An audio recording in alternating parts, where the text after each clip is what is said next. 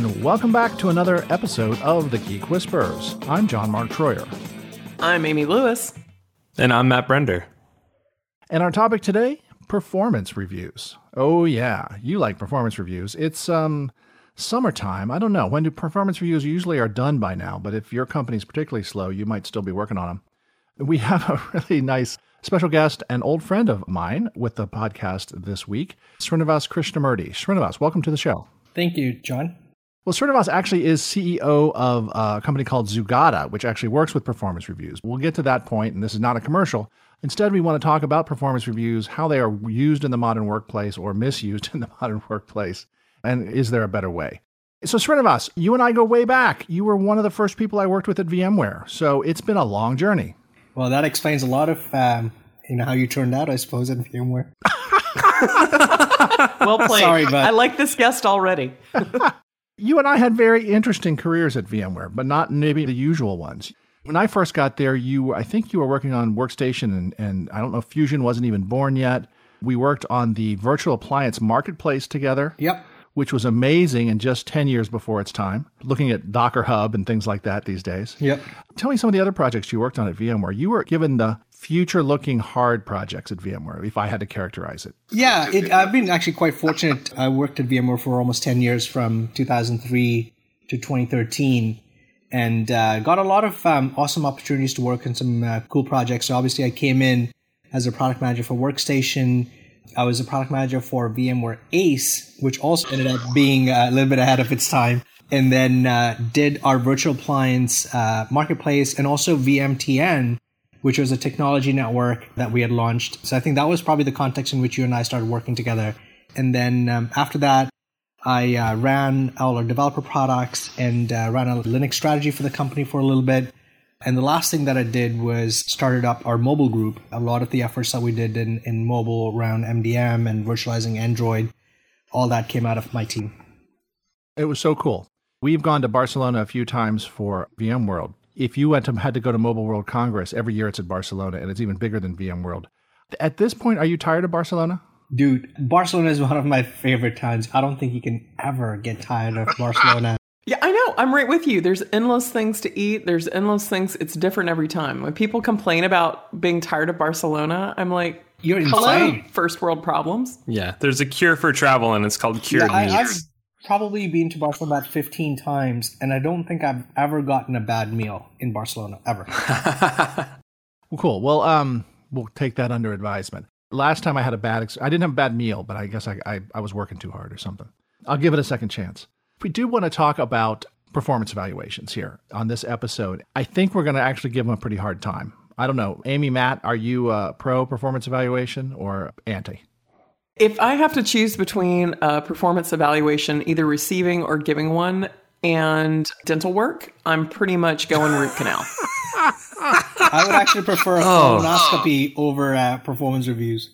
Oh, I think they're they're tightly correlated in emotion. Um, in my opinion, like John, I think of them like other necessities that I don't like, but I know are good for me in the grand scheme of things, like uh, taxes and voting in the democracy we call America. Like they're not the most effective strategies. I could think of better ones, but if I don't participate, I don't get a vote. I think of it in that context, and uh, it, it pushes me through the process. it's uh, you just grin and bear it, basically. Yeah, and I think uh, from my perspective. I think doing performance reviews and doing expense reports are probably the least favorite things that I have to do as an employee. That just like sent shivers down my spine. I'm trying to figure out though, how did we get here? How did we get to the point where taking a, a look at your history and seeing how you can improve, how did that get so bad? I love that because that's such a, a Matt Brender question. But I think for so often you hear this old gem passed around that if you if you're doing it right, then there should be no surprise come review time. And it's often 6 months or a year. It is so long into a process that what I did at the beginning of the year is a faint memory. And the goals I set up at the beginning of the year are are basically a fairy tale at that point too.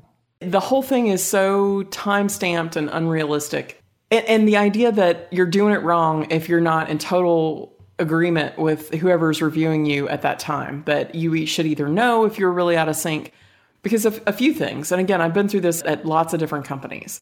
It can be done humanely, so I don't think it's hopeless. It's certainly not my favorite process. I would rather just have ongoing mentoring conversations and never call it a performance review.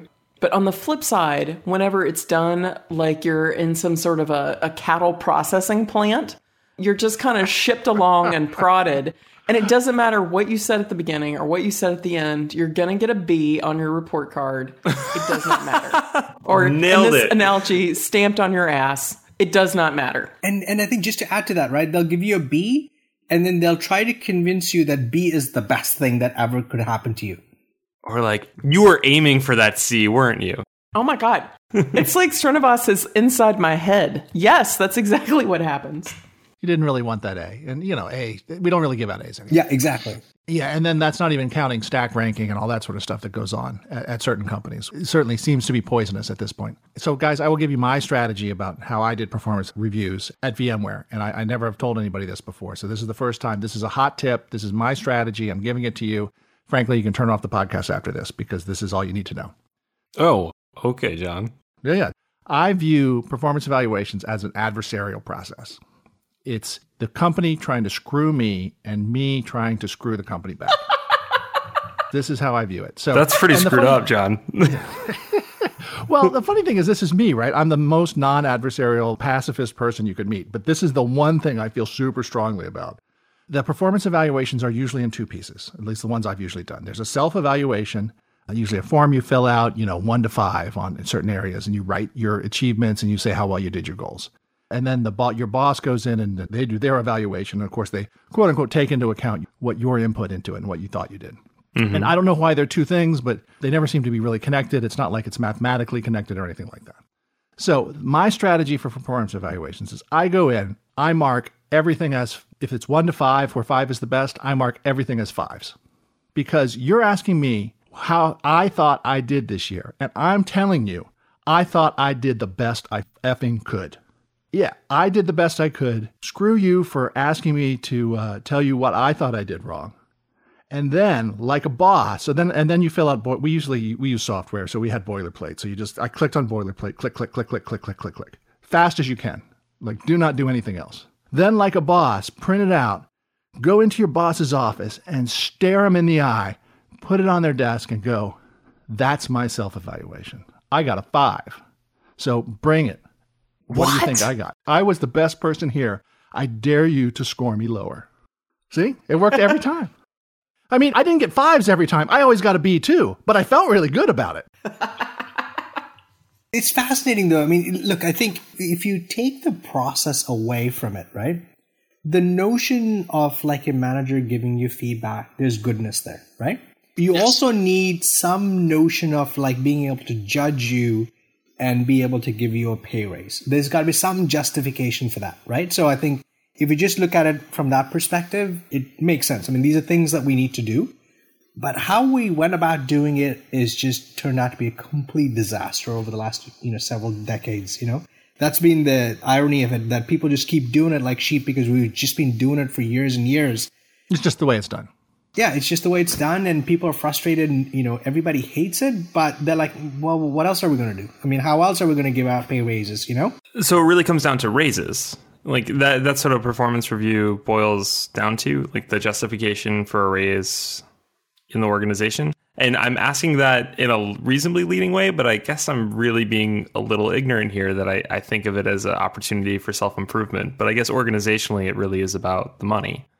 Yeah, bless your heart, because nobody wants to do self improvement in that way. I want to do some yoga. I want to run an extra mile. Do some pull ups. yeah, exactly. Do you want to be better at facilitating meetings? Yeah, I want to do more WebEx. I'm hoping here, here's the amount of WebEx I've done, and this is where I'd like to get to.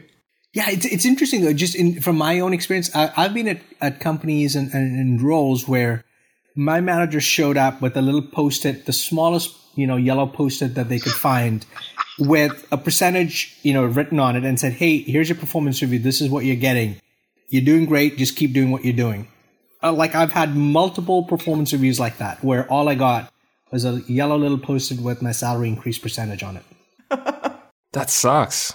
I've had that one too from my boss who's incredibly British, who's like, good job this year, Amy. Let's go on to the next thing. I'm like, that was that was pretty simple. Or they give you, they tell you, you're great, just keep doing what you're doing, but you're not getting a promotion. And you're like, well, why not? But you're great, you're doing what you're doing, you're doing great. Well, but why? You know, so you're that, a great drone. Disconnected. but they won't tell you what you could be done differently or better in that case. It's hard, right? I mean, it's hard to give constructive feedback, and there's no incentive for the manager to like be honest with you. It's just the whole process is kind of messed up. And I think the other the reason what I had found out from talking to a bunch of people is they also want to have documentation in case something goes wrong. Some amount of documentation that your manager said that you're actually not a high performer. You know, one of the things that HR folks worry about is like, hey, what if we get sued? What kind right. of documentation do we have? And so this notion of forcing everybody to like, you know, write performance reviews is one way to protect themselves, right? Is in case you get a poor rating, in case you get fired, and in case you sue the company, they have some amount of documentation to prove that this was based on you know uh, your performance and not on other things, right? So the whole notion of compliance and having documentation is also another reason why companies force you to like document all this stuff too. You know. So Srinivas, you're the CEO of Zugata. Uh, you guys work with this as a service, and was there um, a reason or a moment why you got into this business? You were at VMware. You were working on very high tech stuff, very you know mobile and uh, marketplaces and all this sort of stuff that's super trendy in Silicon Valley speak. Why did you pick HR and performance evaluations? A couple of things, John. One of the things that I realized when I was at VMware is that I would log into our HR system exactly once a year, and that is to do annual performance reviews, right? Other than that, I never touched our HR system. And the aha moment for me was when I realized that all the HR software that's out there in, in the market, just broadly speaking, is really built more for HR people to help them be compliant and to have a good system of record, right? That's really what these products are optimized for. And consequently, people like me, when, you know, we don't want to log into them, we don't want to use them because it doesn't really help me be a better employee or a better manager of people. There's nothing in it to help me, right? And so I would never log into it. So the idea for me was when I was working mobile, you know, we saw this evolution where when you left it up to the IT folks, right, we would, you know, they would buy you a corporate Blackberry. And then when you left it up to the individuals, you went and got an iPhone. What these products are optimized for was very different. Right? And just like we had BYOD uh, from a phone perspective, the idea is what if we actually built an HR system that really puts the employee's needs at the front and center of the universe and we build a product that actually helps employees get better? That kind of a product never existed. And so that was kind of the idea is like, hey, how do we build something to help employees get better was, was really the idea. And the second thing was in most companies today, people are your most important asset. There's nothing more important than the people who work in your company. And so companies that invest in developing their people are longer term are going to be more successful than companies that don't invest in their people. So we wanted to provide an employee centric system that is laser focused on helping employees develop and reach their fullest potential. And we didn't mm, just didn't see anything like that in the market, and I figured it was an awesome opportunity to go a different space. I buy your argument. You got very dangerously close to a lot of buzzwords there, but I buy the spirit of what you were saying. And I think it's it's one of those interesting things where it's another old saw that people whip out and say, "Oh, it's people are the most important part and the most expensive part of any company." But then here's your cookie cutter review and don't rage quit. But we told you you were an A player all year, but really you got a B. And there's no money. Yeah, can we talk about that? so, if we have no, no reviews, if we're not dealing with the system of reviews, what is there? What are our options here? And are there examples of company that have just rejected it? I'm blissfully ignorant on this topic, but very interested, Srinivas. Yeah, it's it's been fascinating, right? I mean, as we talked about just before, companies have been doing these, you know, dreaded performance reviews for decades. But the interesting thing has been in the last, I'd say, three to four years, some of the visionary companies, you know, Adobe, Juniper, GE, even, right, um, and IBM, and all these guys have said, you know what, dude, this whole performance review stuff is just sucking the air out of our organization. And I think Adobe published something that, you know, they spent about 80,000 hours each year doing performance reviews. And everybody hated it, right? There was no ROI to justify that kind of a time spent. And so they've all kind of started to ditch performance reviews and said, look, we're not going to do it. right? So I think now we're at a stage where people are starting to reject doing the way we've done it. But there's no one way in which people are rallying around. Okay, if not the way we have done it, what is the right way to do it? And I think it's just we're in that interesting stage where people are trying to figure it out, and there's just a lot of different ways in which people are thinking about it. And it'll be interesting to see how this plays out over the next five years. But I think the performance reviews as we know them are going to die pretty soon. I have a question there. It's, again, Matt's favorite question because it speaks to his people. Do you think that millennials have had a hand in in driving this old gym to its death? Yeah, I, I, certainly think so. I mean, I mean, you look at you know even in in in Zugata, right? Most of the the folks are young folks who have just come out of college. We've got a couple kids who just graduated from uh, Carnegie Mellon and Waterloo who've just joined us, right? And these are kids who've grown up on like Facebook and everything is so real time for them. And so when they come into the workforce and you tell them, hey, you're going to get a review in exactly 12 months and that's when you'll find out how you're doing, they're kind of scratching their heads and saying, well, why do I have to wait that long? One year just seems so long not to get feedback. Or even six months or even three months. They're like, why can't I just get continuous feedback? And there's a lot of, you know, research that's been published that says these young folks who are coming in want much more continuous feedback than at least my generation of people in the workforce, you know? So that's that's certainly one thing.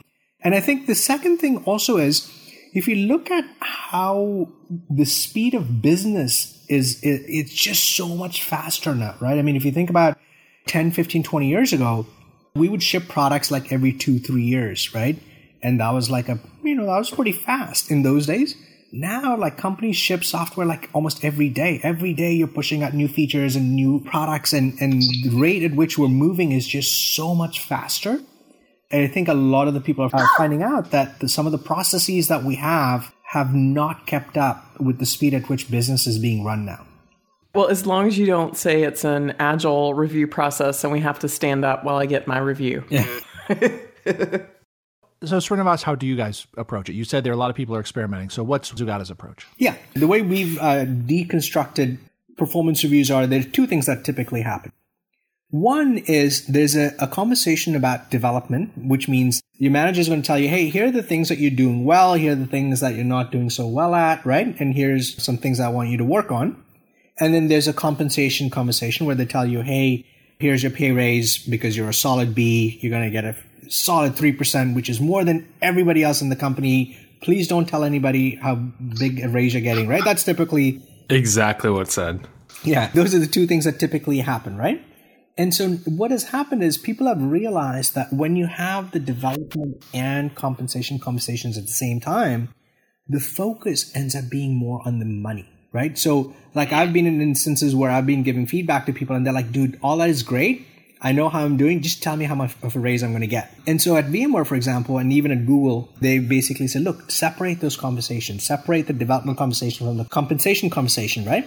And when you separate them out, what we have realized is that the development conversation can't be once a year. It can't be twice a year. It has to be continuous, right? Because we want our employees to learn continuously and develop continuously. That can't be done on a schedule. But compensation can't be continuous. You can't be giving out pay raises every week, right? And so the cadences at which these conversations should happen is vastly different. And so our philosophy is look, let's focus the development conversation to be much more continuous. Let's get your feedback from the people that you're working with continuously and not just get your feedback. But what is more interesting is what do you do once you get the feedback?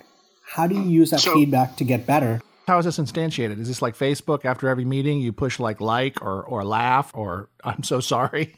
Uh, no, not quite. Um, so here's the way we do it. In, if you look at a typical performance review system, one of the things that you'd actually forgotten to mention uh, when you were talking about performance reviews, where you talked about self review and the manager writing review, there's something in between where the manager wants to get peer feedback, right? Mm, sure. So they ask you, hey, give me names of three people that you work with so I can get peer feedback about you, right? And you're always going to give names of your buddies. I mean, who's going to give name of somebody who hates you, right? I mean, that's just not going to happen, right? And so that whole thing is like staged, right? So the approach that we've taken is said, look, if feedback is strictly for development purposes, then everybody that you work with should be giving you feedback because they all have a perspective in terms of what you're good at and what you're not good at. So rather than asking you for names of people that you work with, we automatically figure that out based on who you're emailing, based on who you're meeting with, based on who you're slacking with, based on who you're hip chatting with, you know, based on who's fixing the bugs that you're filing, you know, et cetera, et cetera. There are all these signals that help us figure out who you work with. And so we automatically go to the right people to collect feedback about you every week. That's awesome. Data mining. Every week. So every week I get an email that says, Hey, I see you've worked with these coworkers this week. Could you give them a, a tip or a rating or something like that? Yeah. And, and so, and, and, and given that this is continuous and weekly, right? The thing that we don't want to do is bombard you with a lot of, you know, asking you to give feedback to like all the people that you work with because that gets annoying, right? I mean, you just, you know, you don't have a day job as well. The system that we've built basically says, look, we will guarantee that you will only get one request to give feedback to somebody that you work with each week.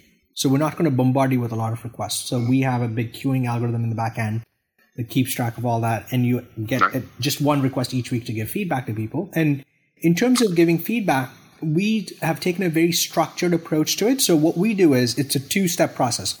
The first step is we show you a set of skills that that person should have based on their functional role. And we ask you to mark each of those skills as either a strength or not yet a strength, right? Meaning that there's a growth opportunity there. And so you mark about seven or eight of these skills, and it's very Tinder like, right? You swipe right if it's a strength and swipe left if it's not yet a strength. It's very easy to do. And the second part of the feedback is qualitative, right? Where we ask you to write a little bit in terms of giving them a little bit of feedback. And there too, rather than giving you open ended questions and expecting you to like spend a lot of time, we do fill in the blanks, right? It's Mad Lib style. So we say, hey, we change these questions and we get you to write something, you know, maybe a sentence or two. And the goal for us is it should take you less than 60 seconds once a week Okay. to give feedback to somebody that you work with. And in return, somebody's going to give you feedback as well. Do you find that people are pretty honest with these? I mean, it seems like if it's weekly, then it's not such a big deal. It's not like I'm telling my friend that I'm giving him the X, right? So, do you find that people are honest in this feedback? Yeah, I mean, it's it's been interesting. We, we keep tracking it, right? And so I think what we're seeing is it's a little bit easier for us to track the data on the skills cards, right? Because I'm swiping left or right, and that's easier for us to parse. And we're seeing about 65% of the time a skill is being marked as a strength, and 35% of the time it's not being marked as a strength, meaning that, hey, you got to work on it, right? We kind of view that as, hey, that's constructive feedback that you're getting in terms of what you're good at and what you're not good at. And certainly on the written feedback too, we're starting to see people get a little bit more comfortable with saying, Hey, I didn't really like what you had done there. I wish you had done this instead. And I think that takes a little bit more courage and cultural differences as well. But we're starting to see people actually providing valuable and actionable feedback. Seems like a big cultural shift. I don't know, Amy, Matt, do you think that organizations can absorb this? I mean, we're so used to the once a year kind of uh, walk through the desert method. What comes to mind for me is the the one thing everyone could approach differently is the separation of events, as Srinivas mentioned, that discuss how much your pay is going to increase once a year. That's great. That's like an organizational function. But that feedback, you know, as the token millennial here, Amy, um, I, I do expect a lot of feedback. I expect to be able to navigate based on you know what's happening in in reasonably real time. It's important to me, and I like the idea of also systematically finding people that should be giving feedback. Like there's something really special to not allowing me to decide who's reviewing me, but to base it off like the work that I need to get done. So those things make sense to me. Culturally, I'm still as interested and skeptical as you are, John. Like that's a big shift. I think breaking apart the concept of feedback from financial reward is actually kind of the interesting piece for me. Because I think, again, sorry to, to do my metrics smackdown, but I think in the end, you can be given all the data in the world, but most people do either the stack ranking or percentage or however they've got it, they do it by gut. They look to the information to prove what they think is already true. But if we look at it purely from a remuneration standpoint, it's going to be, I think you do it based on gut. So to almost take this out and do this in this weekly basis, and sure, you could get some aggregate stuff at the end of the year, et cetera, et cetera. But in some ways, that's about who participates in the system more, how active you are in all these ways. I think you probably get more out of the system if you put more into the system. You'll be a better developed employee in theory, which in theory would make you more able to go in and sort of advocate for yourself, prove what you need to prove to get paid, etc. So just pointing that out as well. Those are almost, in some ways, we need to frankly break the myth and just say, stop the lies. The performance review has zippo to do with how much more you get paid. Just deal with it. One quick thing to add. One of the interesting things that we have done, and this is actually turning out to be probably more controversial in our product and, and our vision, is all this feedback that we're collecting on a weekly basis on your behalf, we actually only share that with the employee. Neither the manager nor HR actually have access to that information. Oh. Oh, that changes things. Right? Because the way we've thought about it is look, at the end of the day, you know, Mr. or Miss Employee, it's your career. You own it. Development is really your responsibility. It is not the company's responsibility. It is not your manager's responsibility. They're there to help you, but development is your responsibility. So we're going to give you all this feedback. We'll give you resources to help you get better at things that you're not good at, and we'll track your progress and all that stuff. All this is only shared with you. So in a sense, we're providing a safe environment in which they can actually like figure out, hey, what am I not good at? And be able to work on that without this big judgment lens that managers and HR people. I think that's the most important piece because if it's truly about getting people to improve and work to their best ability, you're right. Delivering that tough love speech is not easy nor fun for anybody in either direction, but so necessary. And if it's something where people sign up for a bit of self improvement and participate in that system, I think that is a more workable system. And like I said, separate it from the financial aspects because it can be a proof point if you so choose to, to share it but I, I still feel like if you're an employee, sometimes you just get screwed over. Let's be honest. We've all been there. We've all been high performing people who did not get the golden ticket that year. And somebody taught me that, right? Sometimes sometimes you win and sometimes you lose. And you just have to be happy for anybody who it's their turn. It's not always your turn. Yeah, I've literally been told you're not getting as big of a raise because we I only had so much and it was so and so's turn this year. Well, uh, John, can I give you my pro tip since we I feel like we sprinkle these throughout? And be careful how you repeat this. This was actually someone accidental, but uh, it really helps if you have a competing job offer right around review time. I found the year that that happy accident happened, it was a remarkably different experience. So, Srinivas, that does bring up the point. Most people are not existing with your software right now. And in fact, we live in a world where you change jobs more often, and your permanent record, quote unquote, unlike grade school, does not follow you to your next job. As you've been deeply thinking about personal development as well as this corporate evaluation now for a few years, just in terms of getting ahead in personal development, what do you see high achievers, high successful people? Uh, let's include happy people in there too, even though they're not necessarily the same thing. What tips would you have for people in their jobs as they're thinking about personal development? You know, look, the most important thing is, and, and this is what I, I mentor a whole bunch of young folks that I interact with, and biggest tip that I can give them is, hey, get yourself into a position where you're working on something that you're passionate about. Without that, it, nothing else matters, right? I mean, work is hard. I mean, you know, there's a lot of politics that you have to put up with, a lot of processes that you have to put up with. And that in itself is wicked hard. And if you have to do that while you're working on something that you're not passionate about, you're just not going to be successful, you know? So more than anything else, just find yourself something that you're passionate about because nothing else would matter anyway. That is true, I think. Right? We hear that from a lot of folks. You got to find the piece of the job that gets you. Uh, maybe it's not your passion in life, or maybe it's not all passionate, but you got to find the piece that you can really get your teeth into and excel at. I think it kind of all comes down to that. And our guests over and over again, it's that excitement causes productivity like it causes great results. Like if you're into what you're doing you end up creating a situation where your performance review has to be better because you are excellent at what you're doing because you care. It's a very self-fulfilling prophecy that way. Yeah it, it sounds so simple but i think that's what it is right? I mean if, if you're passionate about something you will go the extra mile because you're actually having fun right? I mean and that's the thing. And i think the second thing that i want to add also is you got to like really figure out what you're great at as well. What are you really good at? I mean, this passion is one thing. And then you also need to figure out, okay, what are you, what are you strong at? What skills do you have that are really awesome? I encourage people to work on things that they're good at, right? Don't get yourself into a situation where your strengths can't be leveraged because then you're setting yourself up to fail. I think people really struggle with that because I think it's so hard not to want to be good at what you see might be popular or trendy or what your neighbor is good at. And so I think there's so much truth in what you say. Often the truest statements are the hardest to accomplish, right? Absolutely resonates with what you're saying. And I think people put their blinders on and lose their way so often. We've talked to people over and over who have stepped off that path and then sort of had that light bulb moment and gotten back on when they kind of shed what the expectations are and they really center themselves. It sounds very Zen like practice, but it is a little bit. You kind of have to listen very carefully to what it is that fires you up because it's often incredibly niche or not even recognized or heard of yet. And you have to figure that out, figure out its relationship to the, the value the business needs and go with it.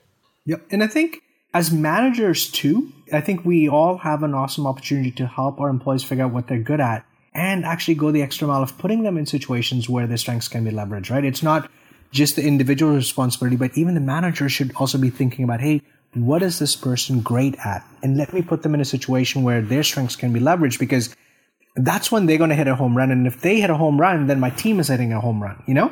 So I think it's both at an individual level, but also as a manager, you should always be thinking about, hey, what is this person great at? And every single person in this whole world has things that they're great at. And they're things that all of us are not good at, right? And so getting people into the right roles where the strengths can be leveraged is probably one of the biggest things that you can do to be an effective manager as well. Nice. I like it.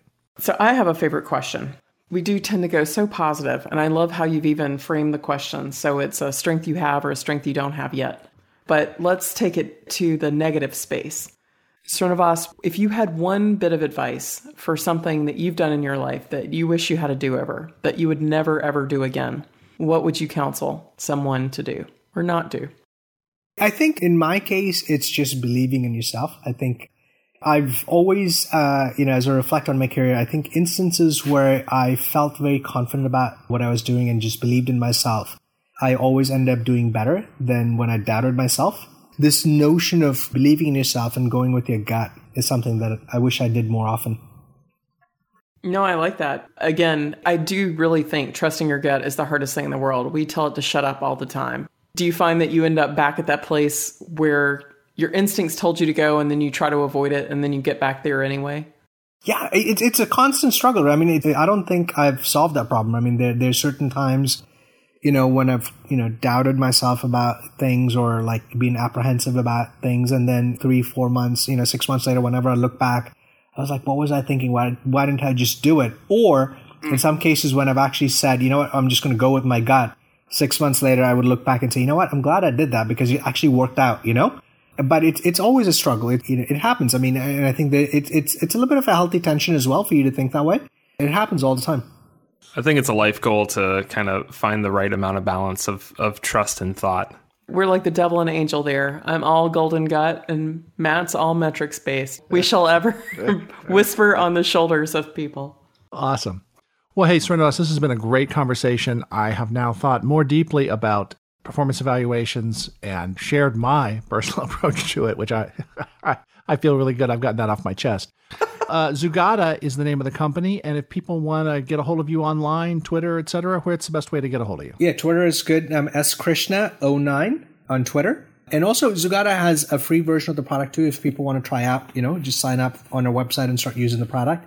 I would recommend that as well. And uh, if you guys want to email me, I'm sk at zugata.com. I check my emails at odd times of the night as well. So you got to put that thing down sometime too. That's my evaluation of your performance. It's been another great episode of the Geek Whisperers. Thanks very much, Srinivas, and we're out. You've been listening to the Geek Whisperers podcast. Tune in on iTunes or Stitcher for regular stories of technology careers, cultures, and lives. Share it with a friend or invite us to an event through our website, geek-whisperers.com. Find us on Twitter at geek underscore whisperers or at jtroyer, MJ Brender, and Comms Ninja. Thanks for listening and see you next time.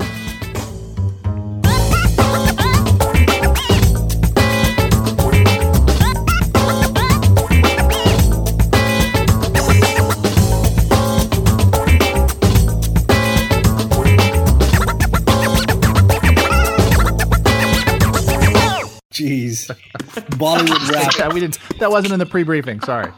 No, no. Um, if you're if you're if you're uh, ever inspired to break into song, feel free, but you don't have. Uh, that'll never happen. a man must know his limitations. That's good.